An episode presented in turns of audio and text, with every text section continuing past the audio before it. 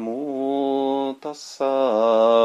バガバトアラハトサンマサンブッダッサナモタッサバガバトアラハトサンマサンブッダッサナモタッサバガバトアラハトサンマサンブッダッサ。ナモタッサ。バガバトアラハトサンマサンブッダッサナモタッサバガバトアラハトサンマサンブッダッサ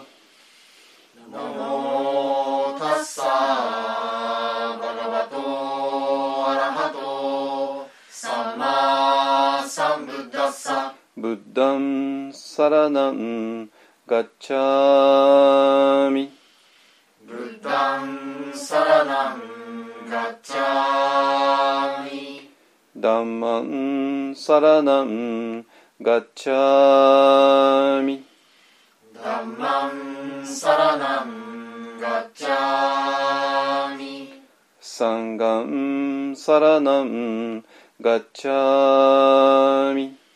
サンガンサラナンガッチャミダンマンサラナンガッチャミドゥティアンピブッダンサラナンガッチャミ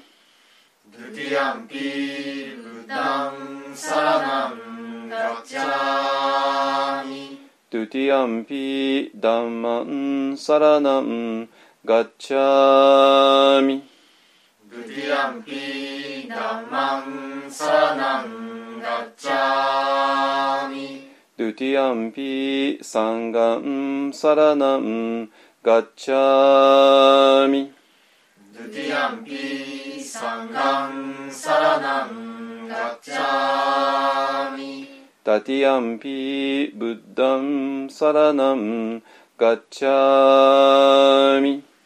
タティアンピブッダンサラナンガッチャミタティアンピブダンマンサラナンガッチャミ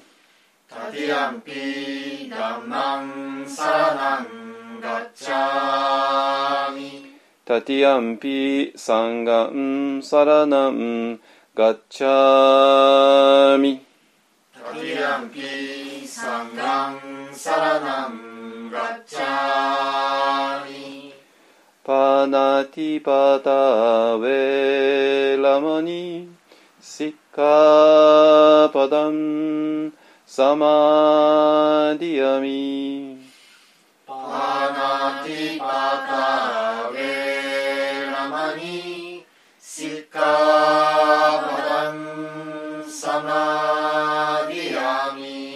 ディナダナベラマニ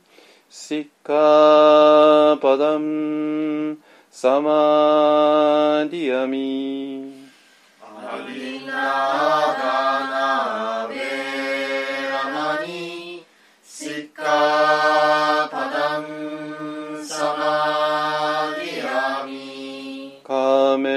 スミチャチャラウェナマニ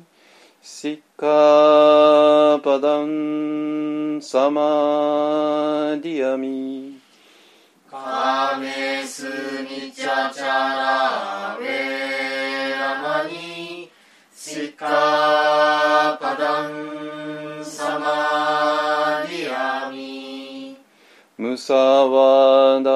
ウェナマニシッカパダンサマディアミムサワダベラマニシッカパダンサマディア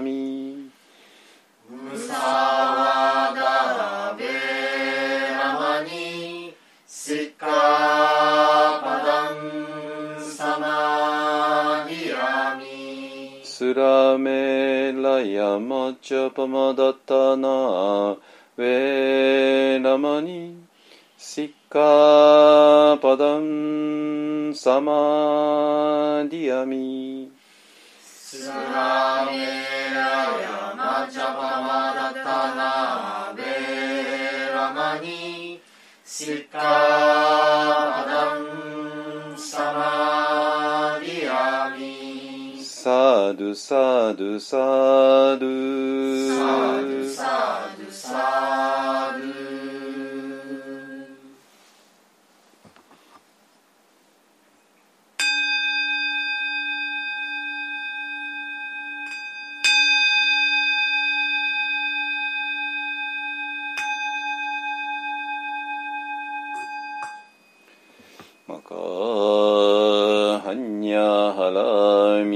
いた信行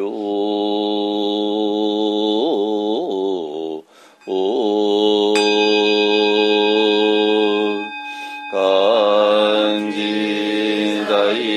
菩薩行事。にゃはなみたじしょうけ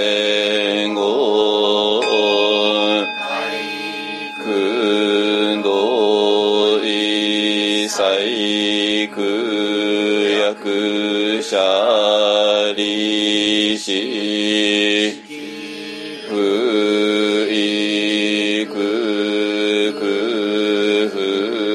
意識識即税く即税識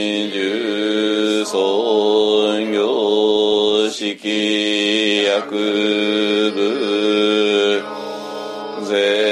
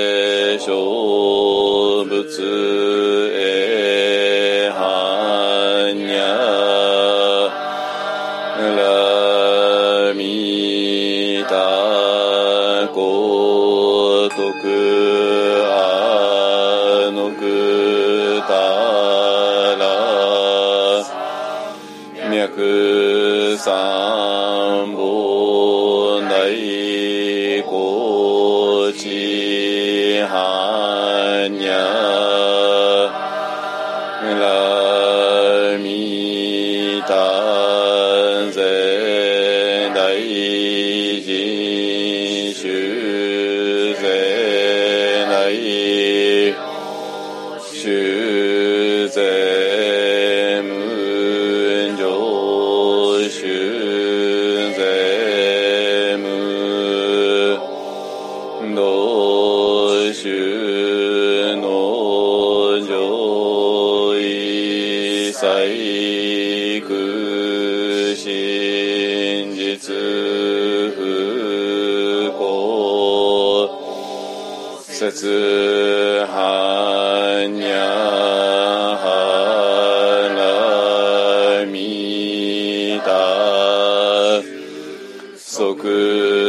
節主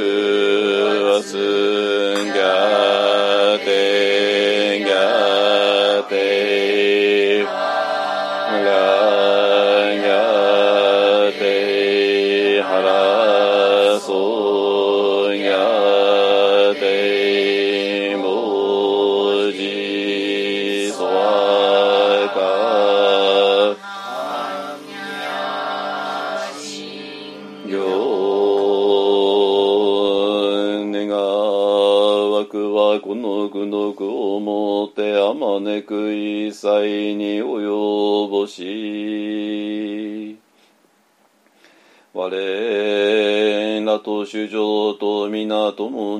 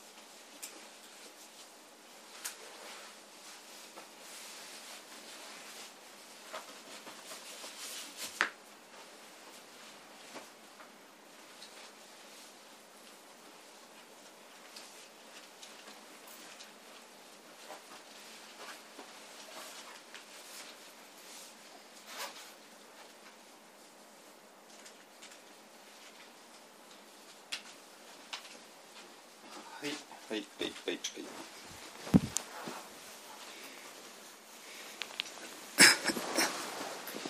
はい、えっ、とね、今日が、今日が24日か、1月24日ですね。えっ、と、先週ね、あの、17日の日は、あの、脳科学者のね、脳脳科学者、脳外科医、脳神経外科医ですね、えっ、と、の篠浦先生っていうね、えー方と、えー、と一緒に勉強会していたので、えー、とポッドキャストは一周飛びました。ね、で、えー、と篠原先生とはねあの今度の2週間後の土曜日ですね、えー、と2月の6日の日かな、えーに、えー、とあの東京新宿の朝カルで、えーやります、えー、と対談ですね。あのまあ、ちょっとね緊急事態宣言中なのでどうしようかっていう話朝からと出てるんだけどもちょっとねまあ明日朝からの新井さんと相談してちょっと決めます。やるかやらないかね、まあ、私としてはやりたいんですけれどもあの伸ばしちゃうとねあのなんかずるずるいきそうな感じで。あのこの、えっと昨年のねあの、えっと仏教3.0の定談がちょっと伸びちゃってまあなんか自然消滅しちゃったんで あんまり自然消滅的なことはねしたくないので、ね、えっ、ー、とまあ多分人数そんなに集まらないとは思いますけれどもね。えっ、ー、とまああの少人数でもね2 3 0人でもやりたいなと思いますね。あの定談みたいに、ね、100何人とかねあれはちょっと本当もう夢みたいな話だったですけどね。今から思えばね。はい。えーと、ただねなんかなんかどこも自粛自粛で、ね、あの飲食店を中心にあのそれこそいや先週のえっ、ー、と篠川先生のね勉強会にしてもね小山台小山台えっ、ー、とコミュニティセンターですね。小山台会館か。あのという、まあ、品川区だと思いますけども公民館的なね。非常にあの建物良かったですよね。よくて、えーと、教室もちゃんと立派で。そうなんだけどやってたのは私らだけだもんね本当にね。他の部屋全部あの空室で。うん。だからまあそのぐらい全部今自粛しちゃってるって話なんでしょうね。でまあ一方案はあのえっ、ー、と細々と、えー、今日もね、えー、熱心な方参加されていて、ね、あとオンラインもねオープンにしていて、ねえー、なんていうかな別に今あの あの小さくもやる必要もないんじゃないかなとは思うんですけれどもえっ、ー、とね、えー、今日はですねあのえーと、実はね、えーと、今日だけじゃなくてこれから少しずつねあの一方の未来についてあのお話ししていきたいなと思います。ねえーとまあ、もちろんねあの去年の11月29日で母が亡くなったっていうね、えー、いうことがあってでもうなんていうかなもう次へ行く段階に来てるんだと思います。ねでえっ、ー、と全てのねものがなんかそういうふうな方向を指しているので、えー、じゃあ具体的に今後どうするのかっていうねいうこともちょっと今日の終わりの方で話すと思いますけどもあのえっと私はね本当に、えーまあ、今日のテーマともつながるんだけどもあの、まあ、私は今宗教者っていう立場を取っていてで宗教者だと必ず宗教団体っていうのに、ね、所属していてその宗教団体のアイデンティティを背負ってでその宗教団体そのものに、えー、たくさんの人が所属してるからその人たちに支えられてえー、活動するっていうのはまあ普通ですよね。ね自分がカトリックの神父さんだったらば、ね、カトリックっていう大きな宗教団体の信者さんがいて場所があってその中で、えー、カトリックの教えを伝えるっていうねで非常に分かりやすいし、えーと、サポート向けやすいしね、えー、でそうなんだけど私はちょっと違うんですよ。えっとまあ、これもちょっと今日はお話ししますけども、えっと、私は、えー、どこにも所属してなくて、えー、まあ本当にまあそういう団体そのものを私が主催しているっていうとこですね。でですから、えーと、その主催、えーと、大きな団体、えー、そのものによって支えられるっていうことがなくてでまあ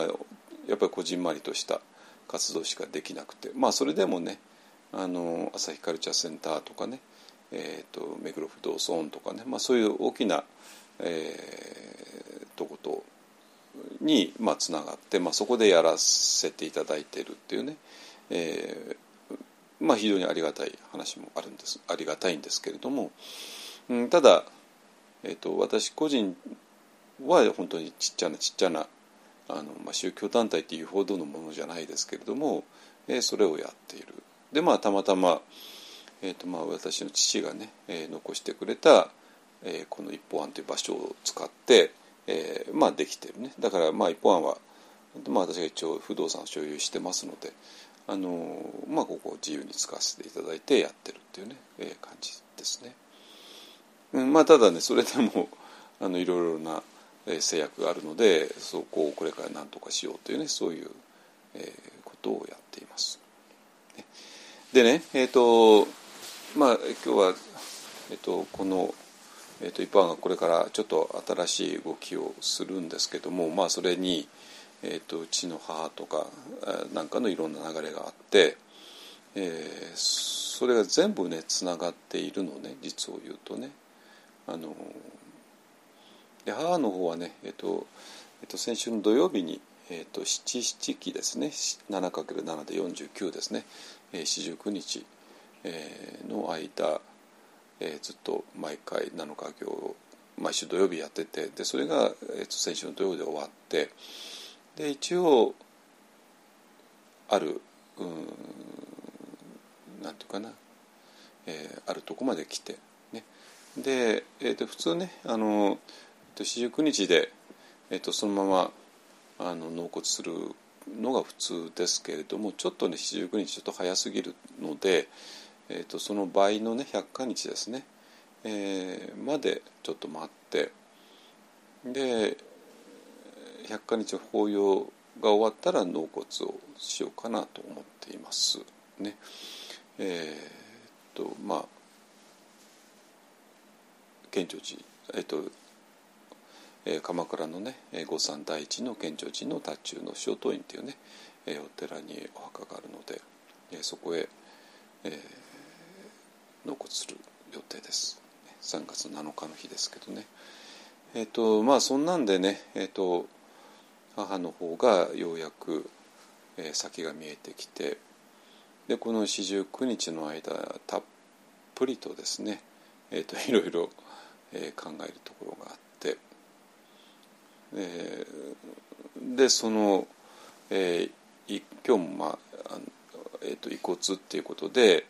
えー、それの本質ってことについてシャリー・ライモンというね、えー、ことについて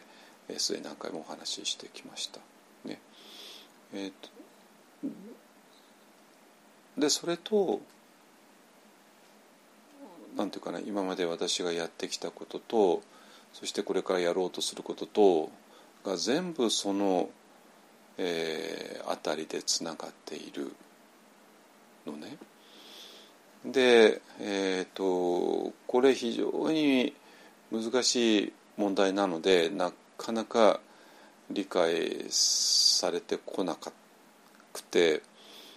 えー、だけども最近はようやく理解され始めて、えっていうね変化が今起きつつあるとてつもない変化なんですよ。ね、っていうのは何て言うかな私からするとあきちんと理解されたかなされてないかなって一発で分かるんだけども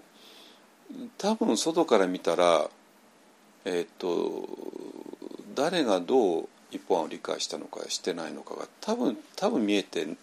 見えないことが多かったと思うんですよ。ね、あのだからなんか一本あって違うよねって感じてはいてもなんかどうがどう違うのかっていうのがはっきりしないね、えー、ことが多か多くて。で今ね最近あ私が、えー、理解され始めたって言ってもどこをどう理解し始めたのかが分かんないっていうね。こともあるかと思います。そのぐらい非常に微妙な、えー、ことを扱っているので,、ね、でそのぐらい微妙なことなので、えー、そこに一方案の独自性っていうのがあって、えー、で、えー、だからこの独自性を理解してもらえなかったら、えーとあえてどっかの宗教団体に属する意味はないしで独自性のところでちょっとその団体さんとは、えーと、原理がねあの哲学が全く違うので、えーその団体に所属するわけにはいかないっていう話ですね。えーなので、えーそしたらもう私らだけでやるしかなくて私らだけでやるとしたら、まあ、今のところは自由に自由にできるのはこの「鎌倉日本案」だけなんだけども、うん、ここちょっと狭いので、えーやっぱり、えーリトリートをもうちょっとの大人数でできる場所がどうしても必要だよねっていうところに今来ています。ね、はい、えーでねえっ、とえっ、と今日はねあ後ほどねえっ、と千恵子さんですね。千恵子賞の千恵子ですね、えー、と高村光太郎の奥さんだった人、えーの、まあ、有名な千恵子賞の詩があるけども、まあ、そのうちの有名な2つをね、えー取り上げます。ねえーでそれがまあ空についてのしてそして空っていう漢字は、えーそのまま空とも読みますよね。えー、と空と読んだらもうほとんどは、まあ、仏教用語になって、ね、スニャータっていうねものの、えー仏教用語で。で空って言ったらまあ本当にスカイっていうねあの私らが上を見上げるとあるね空ね。だけども空と空っていうのはまあ確かに全然違うもので空っていうのはあるあくまで物理的なものでで空っていうのは全然それとは違うものでですね。でそうなんだけども空っていうのはある意味物理的なんだけどもでそこに雲っていう非常にまあ、えー、と触ろうとも、まあ、触れないことはないけども、えーある意味しっかりとしたものを浮かばせながら空そのものはもう本当に透明なもので、ね。えーなので普通の石ころとか土とかね木とか花とかっていうお米とかね、人間とか動物とか猫とか犬とかでそういうあの本当に触れるような物質的なものとはちょっと違うけれどもっていう非常にまた、え2つのものとのあの中間のところにねあるものになりますね。はいえっ、とちょ何言ってるのかよくよくわかんないかもしれないですけども、まあまあまあ、今日はね順番にお話ししていきますのでねはい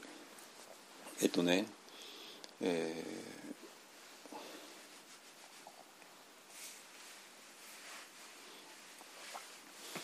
えっとねじゃあ一方案っていうのはあの何宗なんですかってねよく聞かれるんですよ。まあ、一方案というか私に対してですね、えー、と私のことよく知らない人がいきなり「えー、と山下さんっていうのはあの宗派どこですか?」とかね あの、えーそういう聞き方をしてきてで当然それは日本のお坊さんだったら「ああはいはいあの外宗です」とかね「えー浄土真宗のお東の方です」とかね「天台宗です」とかね「真言宗です」とか「日蓮宗です」とかねあのまあ簡単に答えられる。あるいはまあテラワダ、ね、ですとかあるいはチベットのあの下牛派に属してますとかね。えっ、とまああるいはカトリックのねあのフランチェスコ会に属してますとかね。まあそういうことは、えーまあ、普通は簡単に答えてでそれで、えーそう質問してきた人もちょっと安心をするっていうね、えーいうことですよね。だけど一方の場合はもう一方案っていうのが一つのあのセクトであって、えーまあそれに所属するお坊さん私一人しかいないんだけども、えー全く違う、ね、ワンアンドオンリーですね。でこれがなぜそうなったのかっていうことについて、えー、とちょっと、知らないあのもう、えーとね、私のことを何十年も追ってきた人だったらもう分かってると思うけども、まあえー、とちょっと分かんない人がままだ多分いるかと思いますのでね、えー、と今日はねそこら辺からねちょっとあのお話ししていこうかと思います。っていうのは、えー、と一方案というワンアンドオンリーの、えーまあ、そういう宗教団体じゃないけども、えー、ものをちょっとこれからちょっときちんとねあの立ち上げようかと思ってますので、えー、そこがね分かってもらえないと困るですね。あのね。でねえっ、ー、と、えー、数日前ですかね数日前いつだ金曜日か。金曜日の日ねあの松本紹圭さんという人が、えー、いらしてで彼は Morning Temple Radio っていうのかな。あの、えー、まさに一法庵と全く同じポッドキャストとしてね、えー、番組作っていて、えーと、日替わりでゲストが1週間ごとに1週間に1人のゲストって感じでねあの5日間月曜日から金曜日まで、えー、15分ずつぐらい、えーと、1人の人が話していくっていうねスタイルをとっていますね。えーとまあ、一方案の、えーと、ポッドキャストのところでおすすめのところに、ね、そその番組出るから、まあ、見ればわかると思いますけどもあのでで私が今度ゲ,、ね、ゲストで呼ばれて、えー、で収録にねあの2日前にいらしてであの iPad Pro で、えー、の内蔵マイクでそのままお話しさせていただいたっていうね、えー、そういう、えー、経緯なんですけども。で松本さんは、えーと、昔からよく知っていて、えーまあ、彼があの未来の住職塾っていうね、えー、いう、えー、若手の住職か、まあ、副住職ぐらいをやっている30代40代のね、えーと、日本の仏教をこのままちょっとやばいでしょってね、えー、何とかしなきゃって思っている人たちに対してじゃあ未来の住職がどうあるべきかということをねあの教えているそういう、え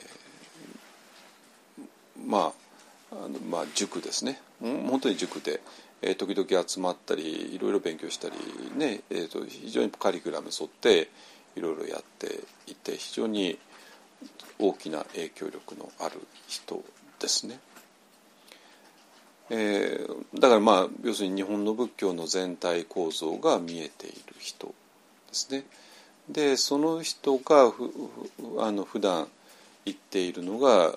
日本仏教ってまあ 2, 2階建てになっているっていうことなんですよ。2階建てっていうのはどういうことかというと、まあ、一つが、えー、と1階の部分があのえいわゆるの、えー、先祖供養とかねお葬儀とかお通夜とか、えーと納骨とかねえー、そういうことをやってで2階のところに、えーと、瞑想とか座禅とかお念仏とかがあってでこの2つが見事になんか分断されていてで、えー、瞑想とかねビパッサナー例えばビパッサナーをやってる人たちはちょっと日本のお寺とは距離取って、えー自分たちはまあなんか生きた人のためにやってるけども日本のお寺やってないじゃないかとかね、まあ、ちょっと批判的な目で見ることは多いですよね。えー、で、えー、こっちの先祖供養の人たちはもうそれだけで手一杯で、ね、檀家さんが何何百件いたり、ね、してしたらそのお世話だするだけで手一杯でとてもヴィパッサナする余裕とかね座禅する余裕がないえー、っていうまあその2つにちょっと分断されていているっていうのがまあ現状としてはそうなっている。えー、だけどこれをどう考えたらいいのっていうところでまあ大体そこら辺からスタートしたんですけどね。えー、でまあえっ、ー、と一気にお話ししてで、えっと、多分23週間後ぐらいにねあの実際にアップされますのでアップされたらまたお知らせしますが、まあ、これちょうど本当一本案のポッドキャストと全く同じ聞き方ができますので、えー、っとそこから聞くことができますね。あのそしたら聞いてみてくださいね。あのでねでどういうことかっていうとあのこれはずっとお話ししてきたように、えーまあ、私があの外州の人間としてえー、ずっとやってきて、えでどうにもならなくなった一つのきっかけっていうのがあの内山老師なんですよ。ねえー、とこれこれについてはねもう何回も話してるから今日はささっといきますね。えーとまあ、1980年代の初めからあのスタートして、えー、アンタジってアンタジっていうねところで修行してでその後アメリカ行ってでそれからイタリア経由して戻ってきてでそれで、えーと、京都総統全センターというところで3年ぐらいやってそれでオウムの後に、えー、そういうの全部やめて、えーと、高知のね山の中の京成禅というところを,、えー、を立ち上げて、えーと、と6年ぐらいやってたっていうね、えー、そういう流れなんですよ。だからまあ20世紀はほぼまあ、総統の中で全部やってた。でそれで1998年に、えーと、内間幸章老師っていうね私の師匠ですけどもが亡くなって、えー、内山幸章老師という人は、まあ、あの一言目には、えーと「死んでも知らない命」っていうことをね、えー、盛んに言われていた人ですね。で、えー、だから死んでも知らない命っていうのは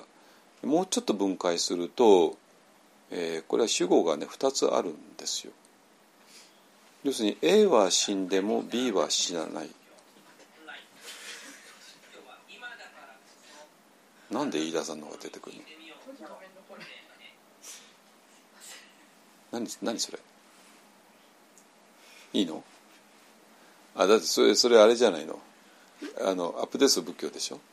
うん、それ今聞かないでよ。私の話がつまんないからそっちそそそれも話して私じゃないですかほんなに。はいまあいいや。はい。えっとあそうか。A は,、えっと A は死んでも B は死なないっていうそういう話なんですよ。いいですね。で A っていうのはもちろん人間としての肉体であって。でで人間としての肉体は死んでしまうこれは、えちょうどまさにあのそのアプデス仏教の中でも話したけどもお釈迦様ですらくしながらで死んでしまう亡くなられたですね。だけども死なないって言ってるのは A ではなくて B ですね。ただ今 A とか B と便宜的に言ってるだけですけども A ではない B が死なないって言ってるわけなんですよ。ね、そして法華経の如来寿量本だと,、えーと、お釈迦様の人間としての肉体は朽ながらでは死んだけどもだから A は死んだ亡くなられたけども B は亡くなられないで、えーと、領受線というところで永遠に法を説いてるよっていう話ですね。でそれがあの日蓮宗の信仰の核の部分なんですよ。ね、いやこれは私勝手に言ってるわけじゃなくてこの間身延さんでそう言ってましたからね あの、えーと、身延さんの人がおっしゃってたんであのまあそうでしょうね。でまあ身延さんっていう人を日蓮さんは身延さんを領受線と,、えーと、例え例えたっていうかな、えー、いうふうに受け取ったってことですね。えーでそうなんだけどもやっぱり私には B が見えなくて、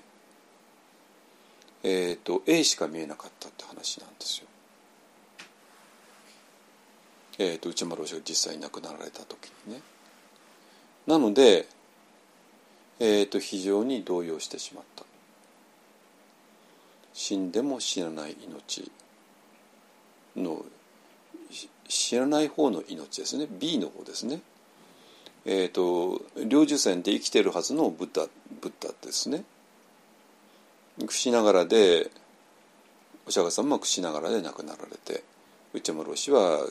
えーと、京都の宇治で亡くなられてこれはもう人間としてはしょうがない。だけどもお釈迦様は実は領受線で生きてらっしゃるよねっていうのが仏教の核の部分でなきゃいけない。で内山老師も死んでも死なない命って言われたんで死なない命、えー、ということを強調されていた。だからまさに領受線の話ですね。でそうなんだけど、えー、私はそれが実感できなくて A の方しか見えなくてあ内山老師も所詮はなくなってしまうのか。えー、ですね。だけど私がそもそもあの座禅に、えーと、禅の世界に入った仏教の世界に入ったのはこの B の方を、えー、見つけるためだったわけですよ。ね、えっ、ー、とまあ松本さんから何のためにお坊さんになったんですかと前から座禅興味があったんですかって言われてたんでねいやそうじゃなくてこのこの世間が生児の問題というこれだけ重要な問題をまるでないかのように扱っているのが私には理解不能で。で生児の問題から比べたらなんかあの勉強して大学に入学するとかね会社でうまくやるとか会社に就職してうまくやるとかね好きな、ね、人にプロポーズして結婚してもらうとか、ね、あるいは振られちゃったとかね、まあ、そういういろんな問題があるんだけどもこの世の中のそういう問題と比べたらどこをどう考えたって生児の問題の圧倒的に重要なわけなんですよ。でそうなんだけども世間はどうしてるかっていうとこのあまりにも明らかな生児の問題について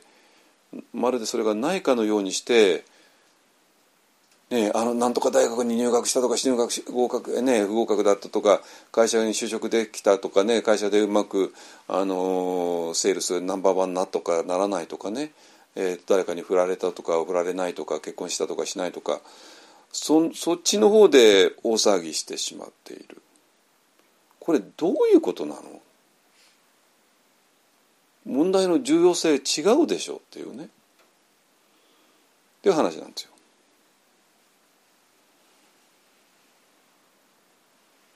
だけどまあもちろん私だってバカ の世間とよく分かってますからなぜそうなのかも分かってるわけね。それなぜかというとこの生児の問題があまりにも問題が大きすぎちゃってだからもうこれはもうほぼどうせこれ解決できないから解決できないものは解決しないし統制できないしだからそういうものにあのエネルギーを使うのは無駄だよねって話になって、えー、まあそれをしない。その代わりに、えーとまあ、大学ね入るとこれはもう簡単じゃないですけども頑張ればできるわけだし、ね、会社に就職して、ね、セールスナンバーワンになるのを頑張ればできるわけだし、ね、それから婚活して結婚するっていうのも頑張ればできるわけだしだから頑張ってできるようなことに集中しようよねっていうのがまあほとんど全ての人の人生の戦略なわけですよ。そうですよね。で所詮は解決できない問題はたとえ問題とてつもない問題だとしてもこれに、えー、まあ、エネルギーも時間も限られてるんだからそれに当てちゃったらあこっちのなんか大学に入るとか会社に入るとか結婚するとかいうことができなくなっちゃうからこれはもうやめたっていうのがみんなのそれがコンセンサスなんですよこれは日本だけじゃなくて世界どこ行ってもそうですね。でそれは分かるし分かるけども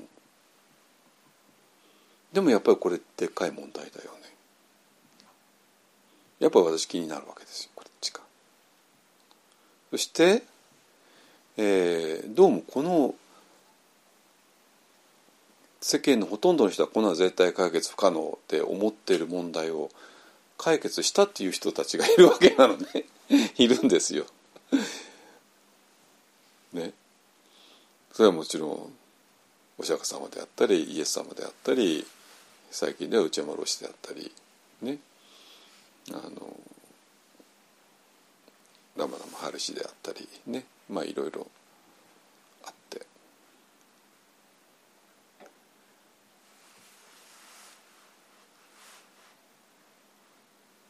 でお釈迦様なんて、まあ、もう結構大超有名人で。でお釈迦様ののお弟子さんたちね、えー、っていうのがお弟子さんと称する人たちもたくさんいて、ね。えー、たくさんいて。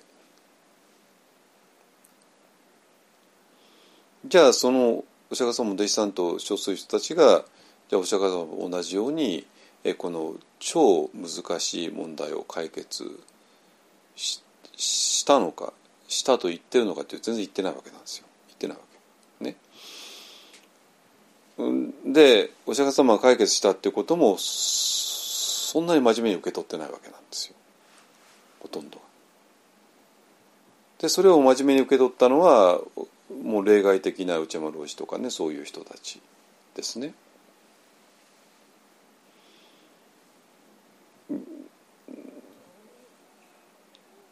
で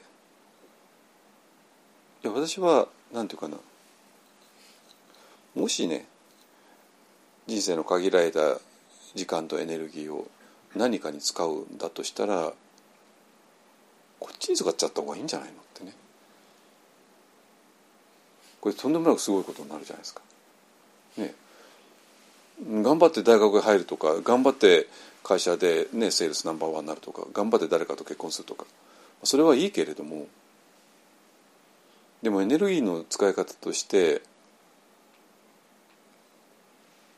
それだと一番肝心なことを解決しないままに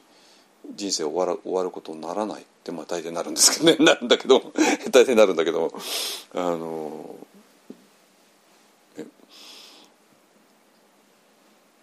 でそれで私はなんかやっぱり解決できそうな気がやっぱりしたわけなんですよ。だから解決できまあ普通は解決そんな解決できるわけないだろうってそれも終わりなわけ。ね、でそれ別に解決できると言ってるわけでもないしそれが、えーと、問題がないと言ってるわけじゃないよ。そんなのみんな分かってるよ。分かってるよ。そうなんだけどそんな無理だからまあ一応解決可能なこっちの方に大学に入るとか、ね、ビジネスをやるとか結婚するとかそういう方にエネルギーを使う方がいいんじゃないのっていうふうにまあほとんどの人が99.999%の人がそっちの方を選んでいくのも分かるし、ね、でも一人ぐらいこっちに挑戦してもいいんじゃないのってねなって。えー、っていう思いでやっていたんだけどもで私にとって、まあ、内丸氏っていう人が唯一のなんていうかな。あのこの問題を解決する方法のキーパーソンだと思っていたんだけども。で結局内山ロシェに亡くなられてしまった時にあの私はやっぱり非常に動揺して。でえっ、ー、とまだ全然何にも解決してないなってことは分かって、えー、そしたらまあこのまま総統集でずるずるやっててもあんま意味ないからちょっと別の方法でややろうかってことでねまあその頃からちょっとマインドフルネスとかねテラバダ仏教とかあのなってまあそうするとそれはもっとお釈迦様に近い教えだからっていうんでそっちの方へ近づいていって。ねまあ、でそれでまあいろいろな経緯があって、えーまあ、ミャンマーまで行ってでミャンマーまで行ってまああの、まあ、全部飛ばすけども全部、えーと、メソッドをやってでメソッドの最終段階のところでそこでもまたテラバダのアイデンティティが壊れてしまったっていうねそういう話をちょっと松本さんとしてたんだけども。だからえっ、ー、とまあミャンマーの最後の段階で私はもうすでに日本の禅のアイデンティティも失っていたしテラバダ仏教というアイデンティティも失ってしまってで単なる七種の権兵衛じゃなくてえー、っともうアイデンティティが何もなくなってしまったっていう話なんですよ。だけども単にアイデンティティなくすのはいいんだけどもでもここに何かすごいものがあるよねってことだけは分かっていた。でこのすごいものは全仏教ので文脈の中では理解できないしテラバーダ仏教の文脈の中では理解できないしだからもうこれ以上全仏教の人間だと名乗ることはできないしテラバーダ仏教の人間とも名乗ることはできないしあゆきちゃん？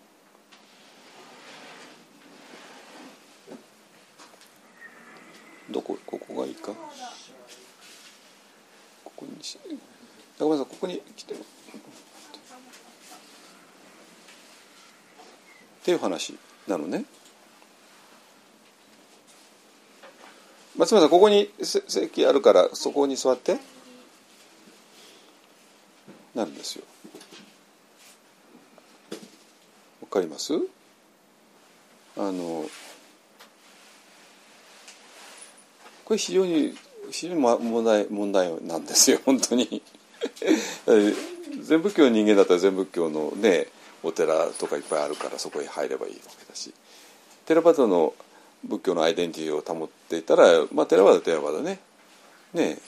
幡ヶ谷に行ったりとかね いろいろ。ちょっとあのいろいろ住む場所はいっぱいあって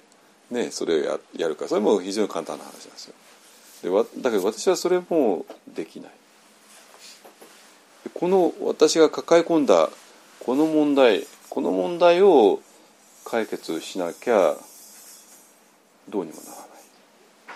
でもこの問題が一体何なのかも分かんない。っ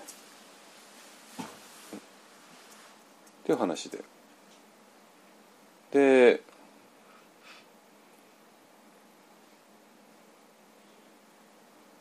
だこれこれについてはねもう今今まで10年以上かけて話してきたからもいいいいと思いますけどもあのこれをでも普通はね全仏教の文脈とテラバダの文脈と、まあ、それぐらいしかないわけなんですよ。でみんなも「あ内藤さんは全仏教の人」ね岡さんはテラバダの人で内藤さんは頭の中全仏教になっちゃってるし 岡さんは頭の中テラバダ仏教になっちゃってるからあのそれで全てを判断するから私がこれを話しても理解できないわけですよね。内藤さんの全仏教の頭のの中では。岡さんのテラバダの世界観の中では。ね、で寒くないね？大丈夫ね？うん、で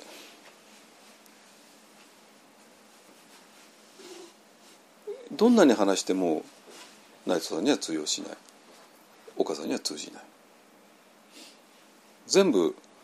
内藤さんは自分の文脈の中にで解釈しちゃうし岡さんは自分の文脈の中で解釈しちゃうから。ね、でそれで、えー、だからもうそういう文脈ではなくてここに一つの謎があるでしょうっていうね。ここれは一体何なのって話ね。これはもちろんこれ何回も何回も言ってきたけども、えー、全てがゼロになった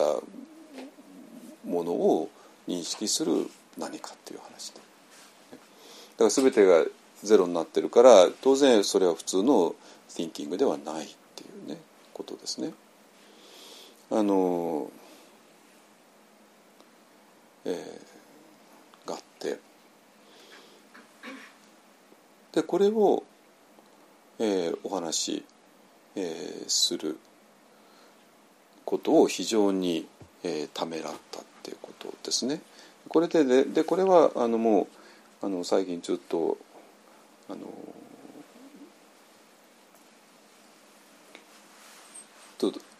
これはね、えっと、今が読むのはちょっとツイートででこの人が話してるのはそんな難しい話でもないんですよ。まあ、ただワンアンドオンリーの考え方についてなので、えっとやりたいことがある夢があるアイデアがあるそういう場合それを誰に言うかには十分配慮しよう。実現してきていない大人昔はすごかった大人人がうまくいくのが嫌な大人アドバイスしたがる大人は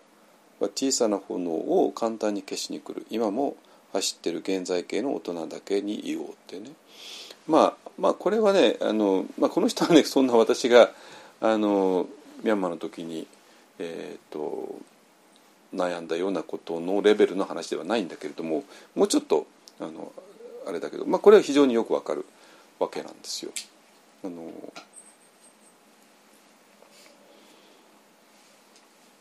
ねでえっ、ー、と下手な下手な人に言ったら完全に潰しに来る。潰しに来る、ね、でえー、っとで幸いなことに私は、えー、っと存在健全リンポチェっていう方とねあの2週間、えー、お話しすることができて。でまあそれはあの、えー、っと昨日も言ったけども、まあ、日本の禅を勉強したいっていう、えー、リポチェの願いがあってでそれに私があの紹介されてそれでまあ内村ロシア道元寺の英訳本を使いながらお話をしてでそしてまあ最後の頃に私がミャンマーの時に、えーと、直面したこの問題についてお話しした。らなんていうかな。要するにこいつはこいつと私ですよが一体何を言おうとしているかは完璧に理解していただいたっていうそういう話なんですよ。だからリンポチェが私に賛成したとかそういう話ではなくてね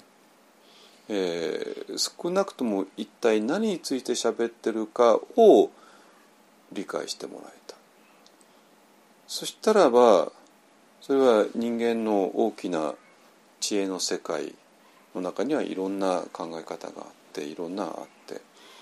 だけどもその中にきちんと位置づけてもらえる、ね、だからそれがねあの全く違った、まあ、要するにそれまではなんかもうもうポカンとされて一体何について喋ってるのかすらも理解してもらえない、ね、でそれがようやく何について喋ってるかは理解して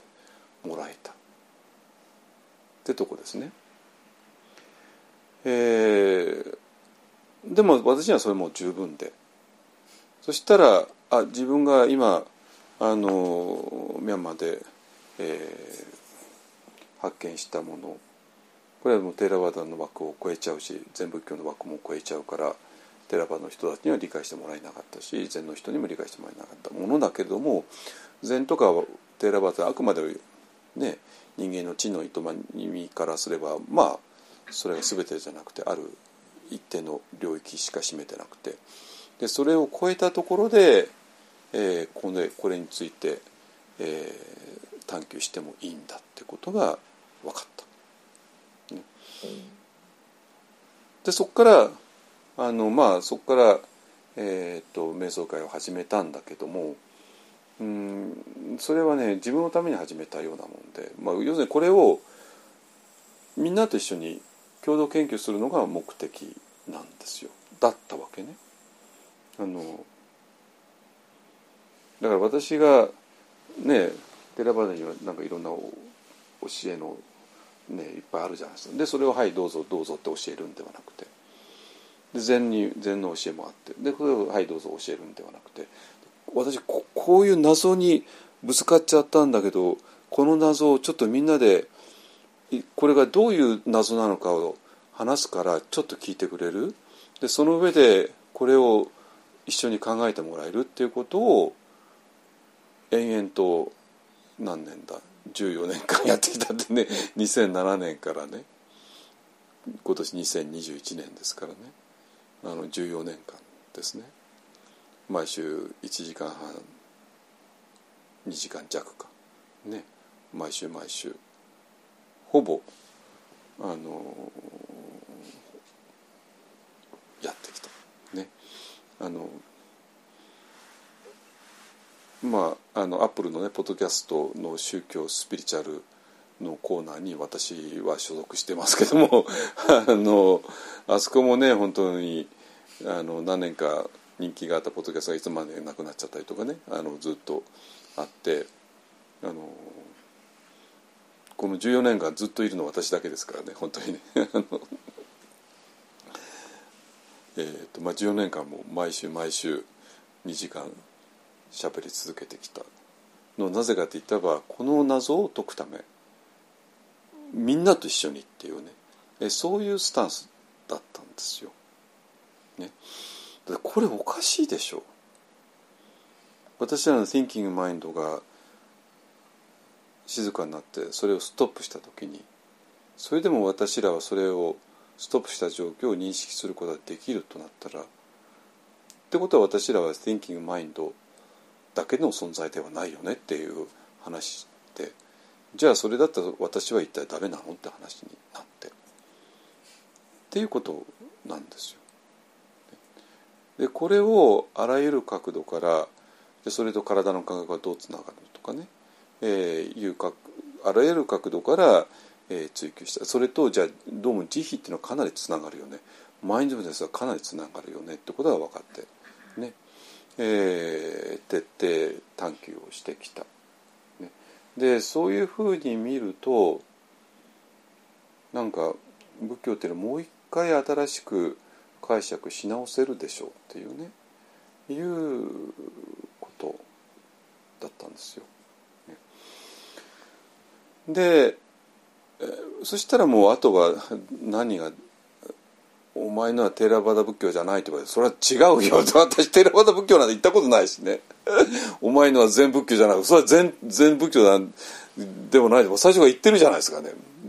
お前お前は何なんだと言われたけど知らないですよそんなものは。知らないですよ。私はただ単にこの謎が何なのかを聞いてるだけの話であってね。あのそういう話なんですよ。ね、でそれで、えー、毎週毎週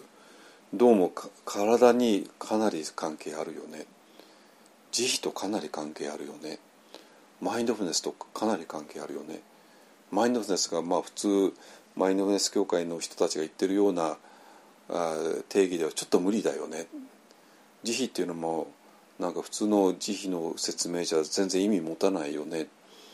そういうことはさらにビパッサナですよね。本当にビパッサナの説明いくら聞いたって納得いかないじゃないですか。何か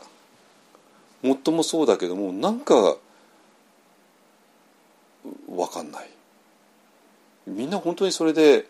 ビパッサの説明マインドフルの説明納得いってるのと私は逆に聞きたいぐらいなんですよ。よく聞いたらなんかちょっと原理的に無理があるし話が論理が飛んじゃってるしあるいは矛盾してるし、ね、だけど私が今ずっと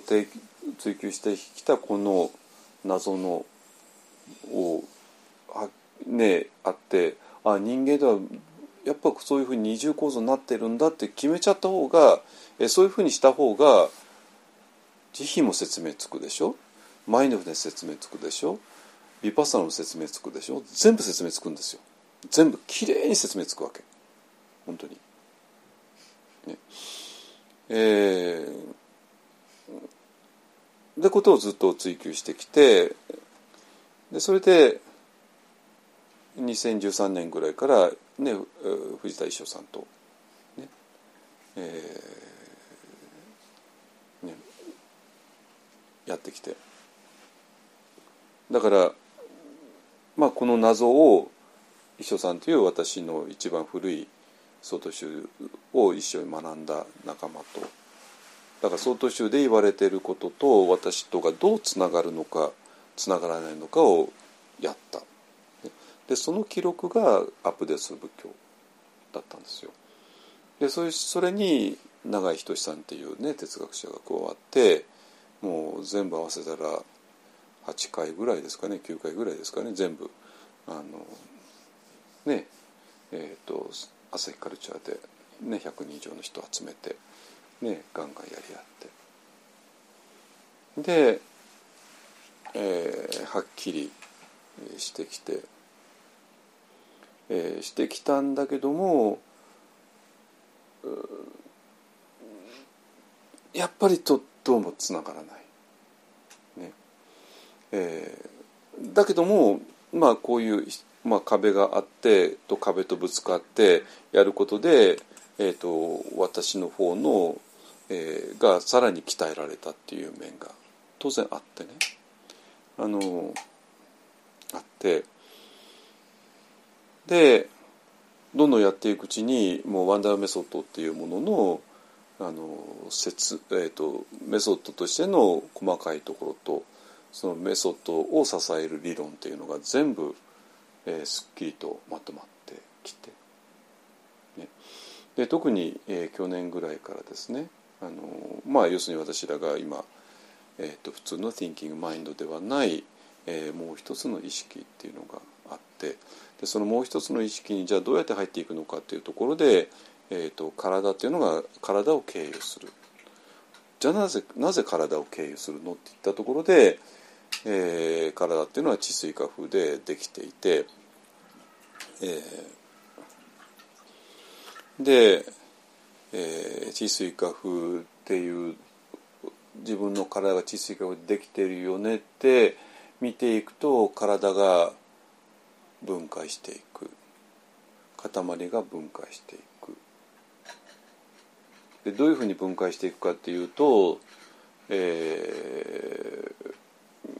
ーね、がっちりした骨とか筋肉とか何かがあるのが分解することによって微細な感覚に私の中で体が、まあ、溶けていくわけじゃない、まあ、そういうふうになっていく。ね、でこれは、まあ、次第分別感はそうなってるんですよ。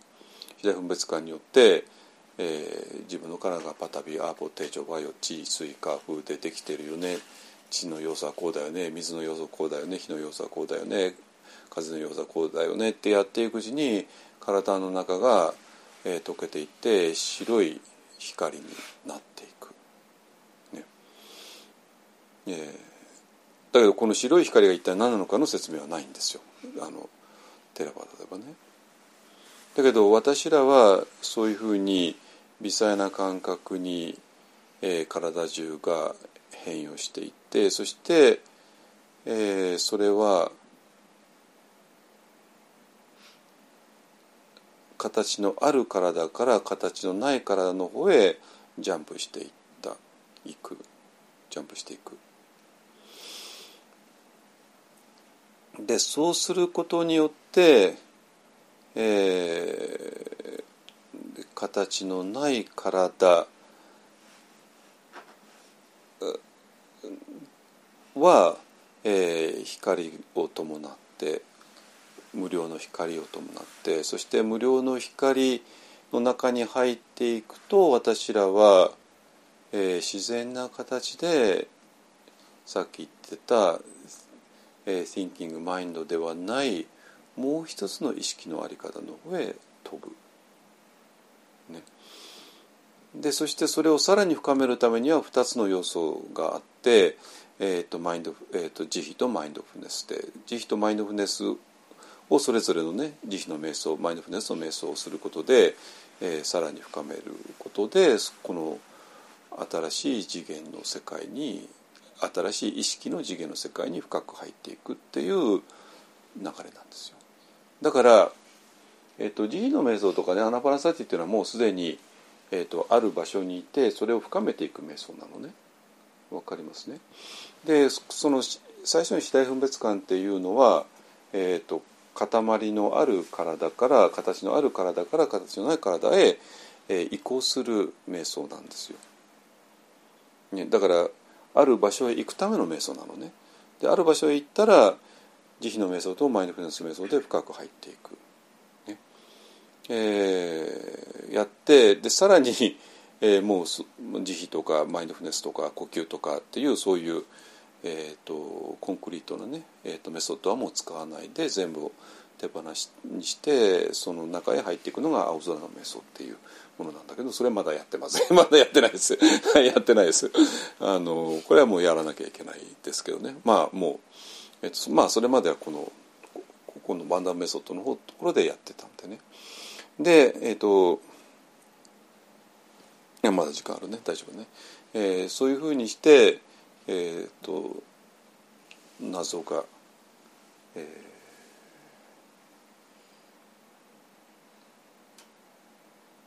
を追求していくとどうしても私らは二重の構造をしていて、えー、要するに thinking と形ある体がワンセットになっていてそしてこちらには形のない体と、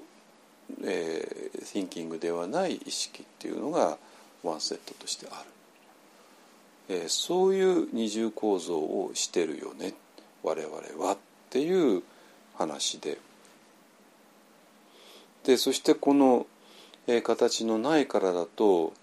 えー、形のない意識っていうのかな、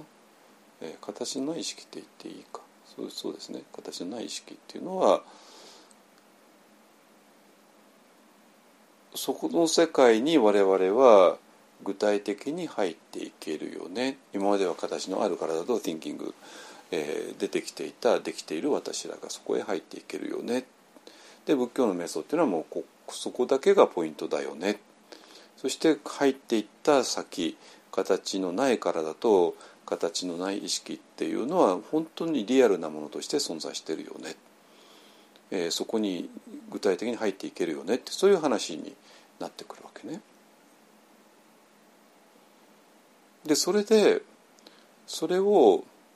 仏教用語に当てはめていけば全部きれいに収まるわけなんですよ。これで全部般若心経読めちゃうわけね。でこのこっちの形のある方が全部式でこっちの方が全部空で。でそして理恵さんとしてはこの2つを生きているから理恵さんという中ではそれは全部即でつながってるわけね。形ある体が即形のない体でで形のない体がそのままそのまま形のある体で即でつながっている。ね？えー、そういう不思議な存在なんですよ我々は。ですか？だけども普段はこっちなんて、えー、見えなくて我々は単なる thinking mind と形のある体の存在としか見ていない。で仏教者ですらそこしか見ていなくて。でそれで、えーと、せいぜい何をやってたかっていうとねようやく分かったの。あのどういうことかっていうとねせいぜいそうするといいですか？この今形のないからだと形のない意識っていうのは形のない意識って今日初めて言ってるんだ。よくよくない？これ。まあいいや。ね。あのないとでこっちしか見えないわ。形のあるから意識と形のある体しかなくてでそうするとそういう人たちはどこに安心を求めていくかというともう簡単な話で、えっと、この小さなね体、えー、ではなくてその人だけ大好き大好きな大自然とかね宇宙とかねそれはもう簡単な話なんですよ。このこの形ある体がもっと大きなものとつながってるよねってだけの話なんですよ。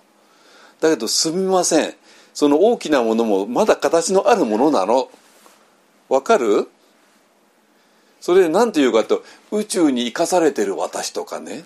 大自然に生かされてる私とかね。ごめんなさい。それまだ形のある世界でしょ？っていう話で。その大自然とか宇宙もやがては壊れるよ。そういう話なんですよ。だから私ああいう話が全然面白くなかったの。今まで散々面白くないって言ってきたじゃないですか。ね。なぜあれ面白くない？大自然に生かされてる私とかね宇宙に生かされてる私とかもう散々前奏たち言うわけよ。で私全然面白くないんだけどなぜ面白くないかと思ったんだけど大自然も宇宙もすみません。それまだ形のある世界なの。要するに色神ね。色神色のから「身」って書いて色神って読んででその逆はその反対は発神ね。法の神って言って。方針じゃなく発心で発音してくださいね。色心と発心ね。であれ全部色心の話なんですよ。分かった？全部色心の話なんですよ。大自然とか大宇宙とか。ねえ言っても。だからで私の中のかあの水がね水分があのぐるぐるぐるぐるね回ってるとかだから回ってるからだから何だってんだってそういう話じゃないですかね。ね、ある時は、ね、雲になってある時は雨になってある時はあの水蒸気になってである時はこの私の中の、ね、体もこれは私の体の中に水分いっぱいあるからね。それはそうだけども。だけどなんでそれがつながってるからだから安心なのって全然安心じゃないじゃないですかそんなものは。で確かにこの中の水分ってね今はこう私のこの手の中にある水分だけどもまあもちろんどっかから水分ね 水蒸気があってでそれで私水飲んで水飲んだ飲んだ水がここへ来てるから、まあ、それはその通りなんだけどもだけどそれ全然面白くないでしょうしなんでそれで安心できちゃうのか全然分かんなくて。でそれなぜかっていうと全部それかごめんなさい全部形のある世界での話で形のある世界の中に、えーと、山下領土でちっちゃな形があって山下領土のちっちゃな形はもっと大きな形の一部だよっていう話であってだから安心でしょって彼らは言うんだけど全然安心じゃないじゃないっていう話なのよこれはね。ようやく分かったのあのそれがそこら辺が。でこれだと全然まだ仏教になってなくてこれだと全然大乗仏教に今なってないんですよ本当に。で大乗仏教っていうのは色心と発心がイコールだってこと色即税空で空即税式でってとこなんですよ。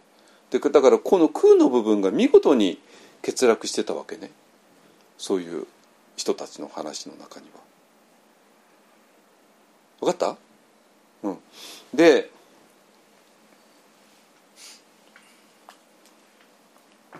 で私が何を求めてきたかっていうとやっぱりこの空の、えー、この我々が二重構造をしてるよねっていうことが、えー、ミャンマーのヴィパッサナ瞑想の最終段階で見えた。ミャンマーの瞑想の最終段階で見えたことは二重構造をしているっとしない限り理解できないことで。ね。まあなんかあのこの間松本君松本さんと話して久しぶりに午前3時と午前6時の話したんだけども、えー、と午前3時にねあの夢を見ないで眠っていることを午前6時に「ああ起きたねああ指は夢を見ないほど眠っていたな」っていうのは分かるじゃないですかね分かるわけね。あのこれは常識の話だしだけどまあ内藤さん知ってるように寺場のある長老たちはこういうふうに説明しますよニッバーナについてね。ニッバーナっていうのは認識できないんだ。だからニッバーナから出た後で認識できるんだって言ってますよ。だったらまあ確かに午前3時に夢を見ないで寝ているだけど午前6時に「ああ寝た」って言ってそしたら「ああ午前3時に夢を見ないで寝てたな」ということは分かるこれ単なる常識の話じゃないですか。ね、だけどそうじゃなくて我々は午前3時に夢を見てない夢を見ないほど寝ているっていうことを午前3時に認識できるって話なんですよ。それなぜできるのったら夢を見ないで寝ている主体とそれを認識している違いは違うからなんですよだから二重構造になってるってことなんですよ、ね、だけど二重構造になってるってことを教えないからわけわかんなくなってでも二重構造になってるよって分かったら全部が謎が解けちゃうわけねビパッサナとかマインドフルネスっていうのは全部そそこから見見てるわけだし慈悲っていうのも全部そこから来てるから。ね、だから慈悲の瞑想もビパッサンもマインドフルネスも一体何のためにやってるのかって言ったらこっちへ飛ぶためのものだったんですよ。それなのにこの形ある意識が一生懸命反応しないぞなんてやるからできるわけないしこのこの形ある意識が、ね、自分を侮辱した人も幸せでありますようにっていうかもうできないし嘘くさくなるし犠牲になってしまったというだけの話なんですよ。ね、だから二重構造ってやっちゃえば全ての仏教の、えーと、教義が全部矛盾なく説明できるヴィパサナとは何か慈悲とは何かマインドフネスとは何か、えー、ニッバーナとは何か、えー、もう全部説明ついちゃうっていう話なんですよ。ね、ででそれでだけどもこの形がない意識と形のない体っていうのが見えないかったとしたら自分にあるのは形のある体と意識だけだからあとはせいぜい私のちっちゃな体は大きな体の一部だよねって話しかも安心の求めようがなかったわけだから大自然の中の私とかね大宇宙の中の私とか宇宙に生かされてる私とか大自然に生かされてる私とかねいうところに安心を求めざるを得なかったんですよ。だけどごめんなさいそこには安心はないです。安心はないの。なぜかって言えばその大自然も宇宙も所詮は形あるものだからなんですよ。はいこれで終わったでしょう大体。ね。もうこれで大体終わったはず、ね、それでえっ、ー、と、えー、形のない、えー、我々が形ある意識と形ある体を持っていながら同時に、えー、形のない体と形のない意識の存在でもあるそういう二重構造をしている。えー、っていうことが分かったら、えーと、これが一方案がの中心の、えー、あれであってそれはもうだから全仏教でもないしテラバダ仏教でもない、ね、全仏教っていうのは、えーとこの形のない体と意識に入る方法を持ってないんですよ。でテラバダっていうのはメソッドはかなり持ってるけどもこの二重構造という概念がないから分かんなくなっちゃうだからひたすらに、えっと、形のない意識を消していく方向しかなかったわけ。ね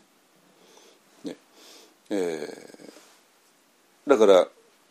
私のがやろうとしてることはだから全部教でもテラバダ仏教でもないよね。だから全く違うものを立てなきゃいけないから、えー、ワンダー仏教ってまあちょっと苦し紛れな言い方してたんだけども まあそういうもので。だからまあそれはそれで、えーと、ちゃんとしたあのなんか組織を作んなきゃいけ組織っていうか組織ではなくてね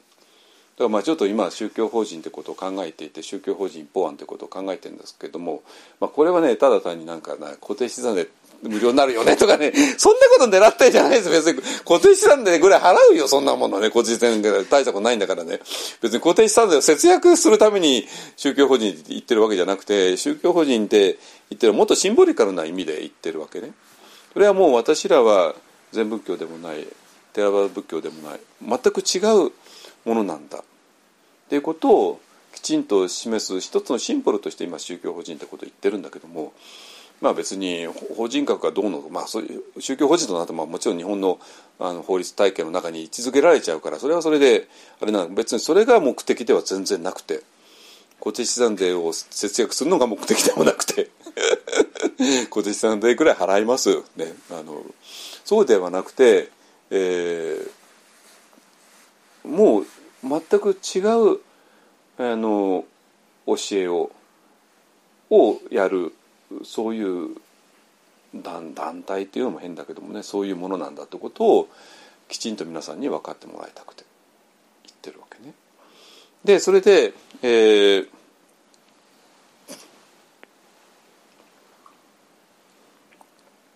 でそれがあのなんていうかな、えー、もう去年のねあの後半に私の母親がどんどんどんどんあの衰えていって。でまあ私もあの足しげく前橋まで通って母親の様子を見ていて。でちょっとあのその次年の飯塚さんとはもうちょっと方向性はがっちりと確認し合っていたんであのもう、えー、無理なね、延命措置とかしない。ね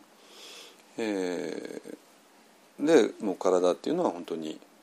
えー、体は自分の体をなんていうかな最終的にピリオドを打つそういうなんていうかなあの働きも持っているってことなんですよ。ね、でちょうど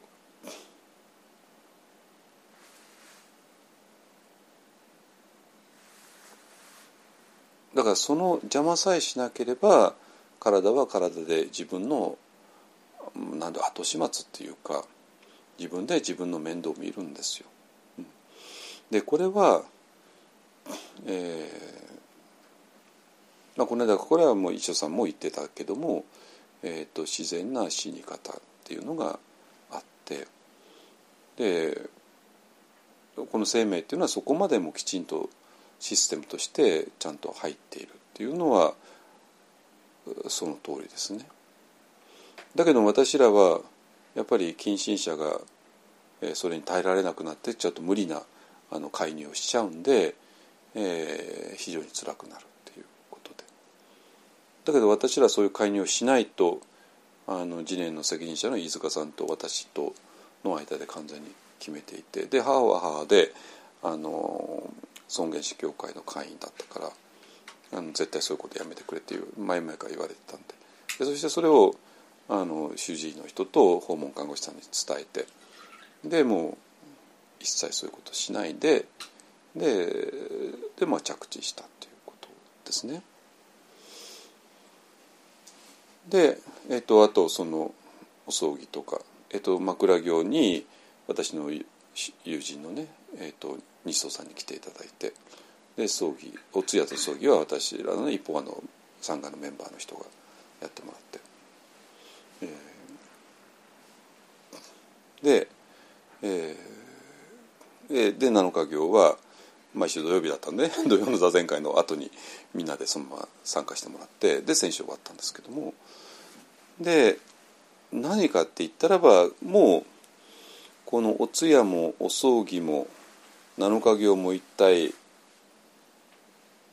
何を目的としているのかっていうともう今私が言ったことしか目的としてなくて今までは私らは形ある体と形あるティンキングの、えー、として自分の母親を父親を捉えていたわけね。である限りこれはどうしようもなくて形あるものは必ず壊れていくわけなんですよ。でまあこれ止めようと無理したらものすごくかえって苦しくなって。だけどもそうではなくてあなたのお父さんあなたのお母さんはもともと形ある体と形ある、えー、thinking と形のない体と形のない意識との二重構造をしてたんだよ。そして今まあこの形ある方は今崩壊してしまったで崩壊してしまった今こそあなたのお母さんの本当の姿を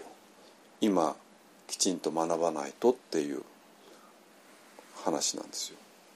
だからこの、えーと、形ある体が崩壊したってことはとてつもなく遺族にとってはショックなわけで当たり前ですよね。あのでそれをお通夜お葬儀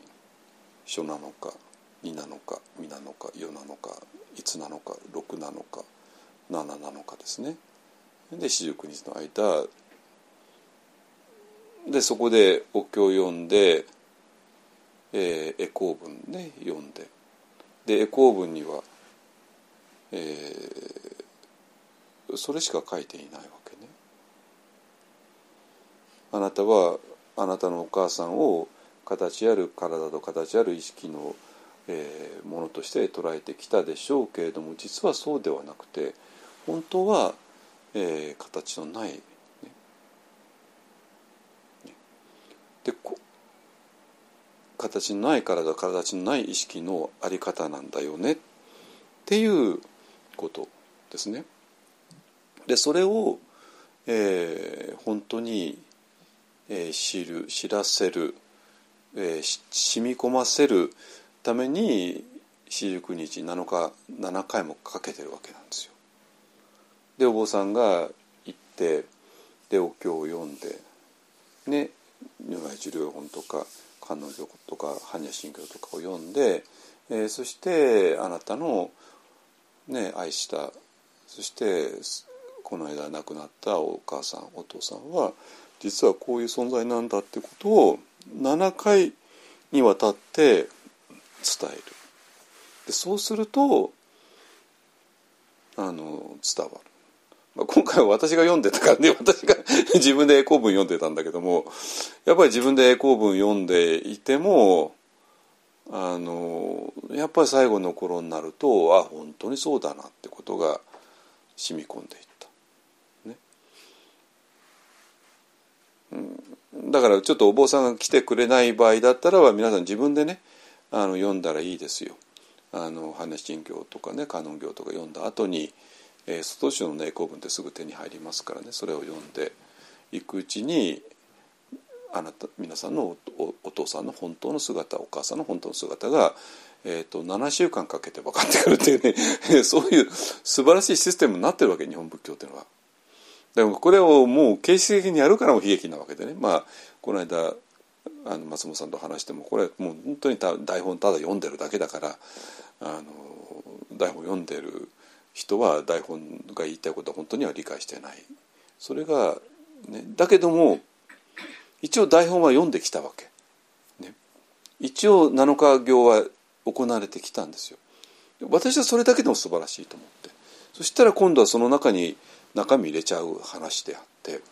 入れたらもうこれ以上のグリーフケアのシステムはないですよ世界どこ探してもね。まあ、私は本当やって負けてもいいんだけど ちょっと私はそこまで暇ないんであのちょっと皆さんそれぞれのお坊さんたちに頼んでくださいね。あのまあ、私も昔京都にいた京都の園部にいた頃はやってましたけどねあのちょちょっと今さすがにそんな暇ないのででそれが、えー、分かる。だからえーと、松本さんが言ってるような2階建て論ですね、えー、専属用と,、えーと瞑想とかを分けるあり方っていうのはやっぱりどうしようもなくうまくいかなくてやっぱこれはもうつながつなぐしかないだろうってね。つなぐことによってえっ、ー、とお通夜やお葬儀や七日行のエコー文が理解できる。理解できたら理解してエコー文読んででそれを遺族の方に伝えるっていうこと。だけどそれを理解するためには、えーと、自分の体自分っていうのは本当は形のない体と形のない意識、えー、が自分の本質なんだ。つまり発信なんだっていうね、え、ことを瞑想を通して理解するしかなくてだからこの2つを両方ともやらない限り絶対無理だって話ですね。なんですよ。ですか？でそれを、えーと、ずっとまあ去年の、ね、後半から、えー、今年にかけてやってきてでそれでそれがあのえっ、とね私が、この自分の考えを深めるためにスパーリングの相手になってもらった一緒さんにね、えー、と散々やってでその一緒さんがこの間ねあの1月9日の対談の中で、えっと、これ、えっと、ポッドキャストねあの1月の9日の対談見てない人は、えっと、あのこれ音声だけ上げてますので音声聞いてください。えその中で私と一緒さんが対談対話する部分部分がありますか？ら1時間ちょっとね、えその中で一緒さんが言ってますので、ね、色心とあの発信がイコールだっていうことをね、えー、そしたらそう言ってしまったら一緒さんが今まで言ってきたことは全く違ってきちゃうんだけどもあのまあそれを彼がどうつこれ今後つなげるかがちょっとねいいものですけれどもね。えー、ってことは要するに、えーと、私が独自にやってきたことがようやく何か理解され始めてきたかなっていう、えー、気がします。ね、はいでここまで持ってきて、えーと、それでねあの、えーと空なんですよ空。えー、空っていう漢字はもちろんスカイの意味もあるしそれからそれを仏教用語ではエンプティネスね。スニャータの意味にも当てている。だからスカイっていう意味とスニャータっていう2つの意味を空っていうあの漢字は背負ってるわけですね。だからそれはまあもちろん日常の中での空と仏教用語の中の空っていうのは違うってねたとえ同じ漢字を使ってたとしてもね。それってもちろん違うんだけどもでも同じ一つの漢字を使ってるってことはやっぱり意味があるわけなんですよ。ね、あのでそれで、えー、この空には2つの二重の意味があるよね。となるとこの物理的な空ですね。物理的な空。私が上を見上げた時に見える空。これあくまで物理的なもんですよ。物理的なものだよね。あの今日はちょっと曇りがちだけども曇っていたり青空になってみたってそれは単なる物理的なもの存在ですよね。だけどもそこに二重の意味を見る人たちも当然いるわけですね。スカイという意味とスニアタという意味を、えーと、この私らの上に広がっている空を見ながら、ねえー、でそれが誰かというと千恵子さんなんです。よ いきなり千恵子さん出してあのあれだけども。えっとこれはまああの非常に有名な詩だから教科書に載っている詩だからまあ多分みんな知ってると思うけどもね。えっとあこれもあの後で載せますからね「えー、千恵子は東京に空がない」という本当の空が見たいという。私は驚いてこの私というのは高村光太郎ね。あの光太郎さんね。あの千恵子さんの旦那旦那さんですね。あの、え、詩人であり彫刻家であるね、えー、桜我が場の間にあるのは切っても切れない昔なじみのきれいな空だ。どんより煙る地平のぼかしは薄桃色の朝の湿りだ。今2人は東京にいるんですよ。東京であの新婚生活でもないか。もうあの両方ともアーティストですからね。あの、えーと、アーティストとして一緒に暮らしていて。でもまあ千恵子さんだん悪いけれどもだんだんだんだんちょっと精神的不安定になっていくんですけれども。あの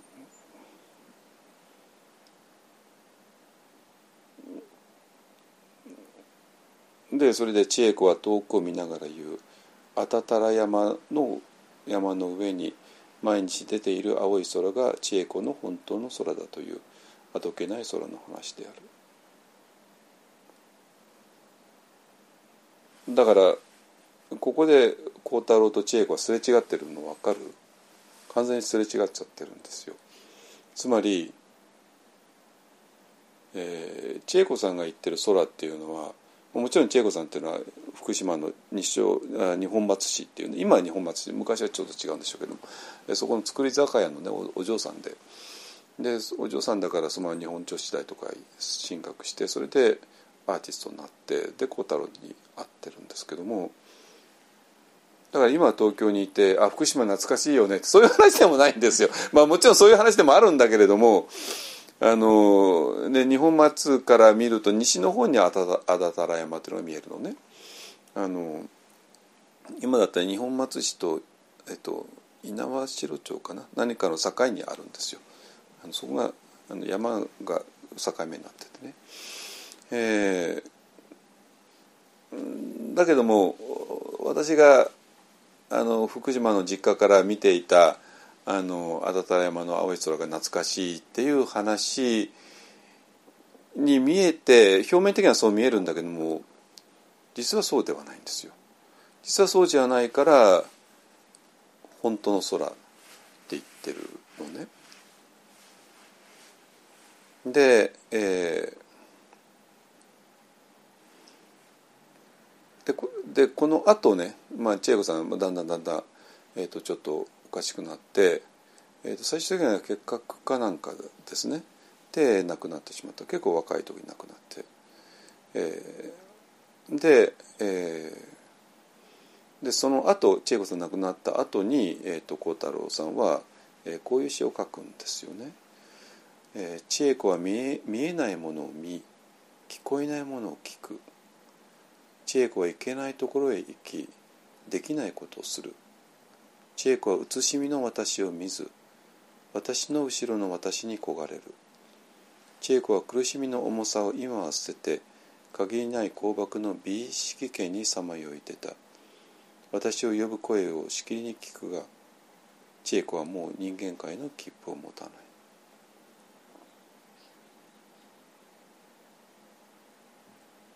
分かりますか？さっきの詩と全然違うのがね。さっきの詩はね孝太郎は残されちゃってるんですよ。あので千恵子さんが言いたいこと結局分かんなかった。だけど今は分かるんですよ。なぜ？千恵子さんもいないから。千恵子さんの体が崩壊したから。千恵子さんの形ある体が崩壊しちゃったわけね。千恵子さんの形ある体がもう崩壊した後に初めて千恵子さんの形のない体要するに形のない世界に対する、えー、感受性っていうのかな理解が高村光太さんの中で一気に深まったっていうそういう話なんですよ。でそうすると千恵子さんという人は生きている時から、えー、こっちの方ですね形のない世界の方に対する非常に強い感受性を持っていたのは明らかなのね。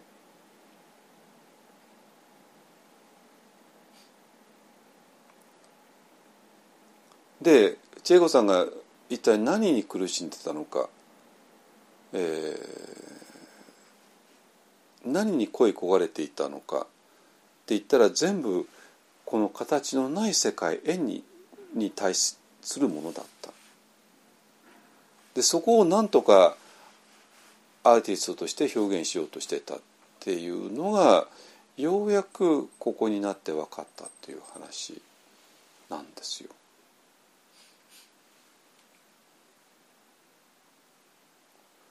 千恵子は写しみの私を見ず私の後ろの私に焦がれるこれも仏教用語まともに当てちゃうと 千恵子は私の色心を見ないで私の後ろの星に焦がれるってすぐ翻訳できちゃうんですよこれは。ね、だから私らは仏教の修行をしてようがしてまいが全員が二重構造をしているそして中にはこの形のない方に対するとんでもない感受性を持った人たちがいるわけね。でアーティストの一部はそうなんでしょうしでそのアーティストの人たちがそのアート活動をするそのモチベーションが実はそこから来てる人っていうのもいるんだろうしそしてそれがまあ千恵子さんだったということですね。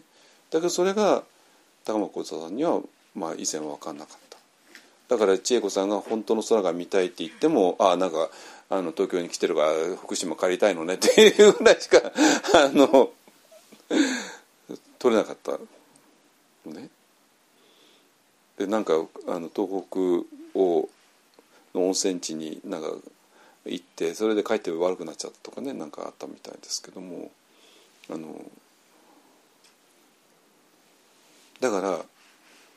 千恵子さんが本当の空を見たいっていうのは何も私今私は福島出身の私があの東京にいてだから福島のあの綺麗な空が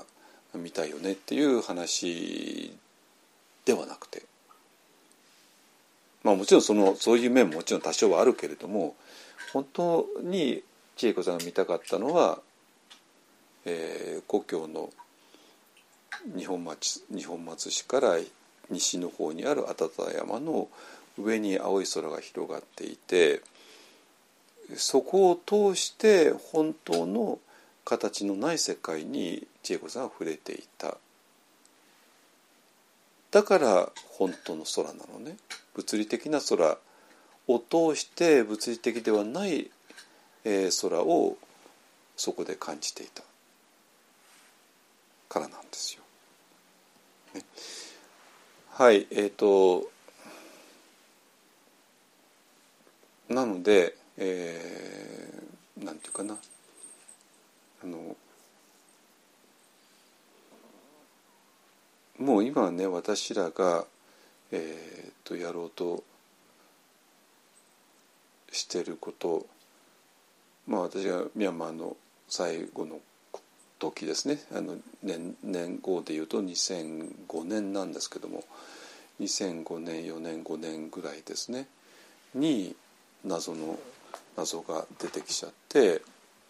でこれを解決するためにずっとやってきた。でこれを、まあ、最初に認めてくださったのがゾザ・ケンザリンポチェで、えー、そして石尾さんと永井さんとを相手にスパーリングして、えー、スパーリングしてそして、え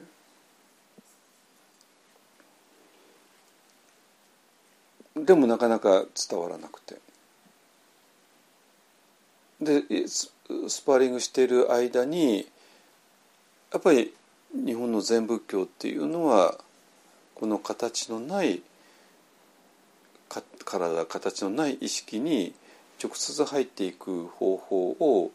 やっぱりなかったからやっぱ入れなくて。でそうすると形のある世界の中でなんとか安心を求めようとすると、えー、自分という小さな体はもっと大きな体の一部なんだよねっていうところに安心を求めるしかなくてえー、でそこが、えー、宇宙の中の私とかね大自然の中の私とか大自然に生かされてる私とか宇宙に生かされてる私っていう言い方に、えー、なってきて。でそれがこの形のない世界に直接触れない場合のもう限界なわけね。わかります？だけどもごめんなさい。えー、その大自然といようが大宇宙といようが、えー、それはごめんなさい。本当にごめんなさい。形あるものなんですよ。それはやっぱり色心の話であって。だからそこには本当の安心も安らぎも平安も安全もない。のね。だって形あるものだったら私のちっちゃな体もやがて崩壊するし大自然だっていつだいつ崩壊するか分かんないし、ね、大宇宙だっていつ崩壊するか分かんないし、ね、そういう形あるものではなくて、えー、本当の安心できる場所はこの、えー、形のない体形のない、えー、意識の方なんだ。そういう次元なんだ。そして私らはそこへ形のある次元から形のない次元へ、え、移動することができるんだ。でそれがワンダラメソッドなんだっていうそういう話なんですよ。わかります？そしたらこれが分かれば、えーと、少量病死の問題では全部解決するわけね。少量病死の問題というのは全部形のある世界の話で形のあるものは全部はやがては崩壊するよねっていうのが将来病死のももの問題でそれを崩壊するのを何とか遅くしようっていうぐらいしか今今までできなかったんですよ今まではね。だけども今は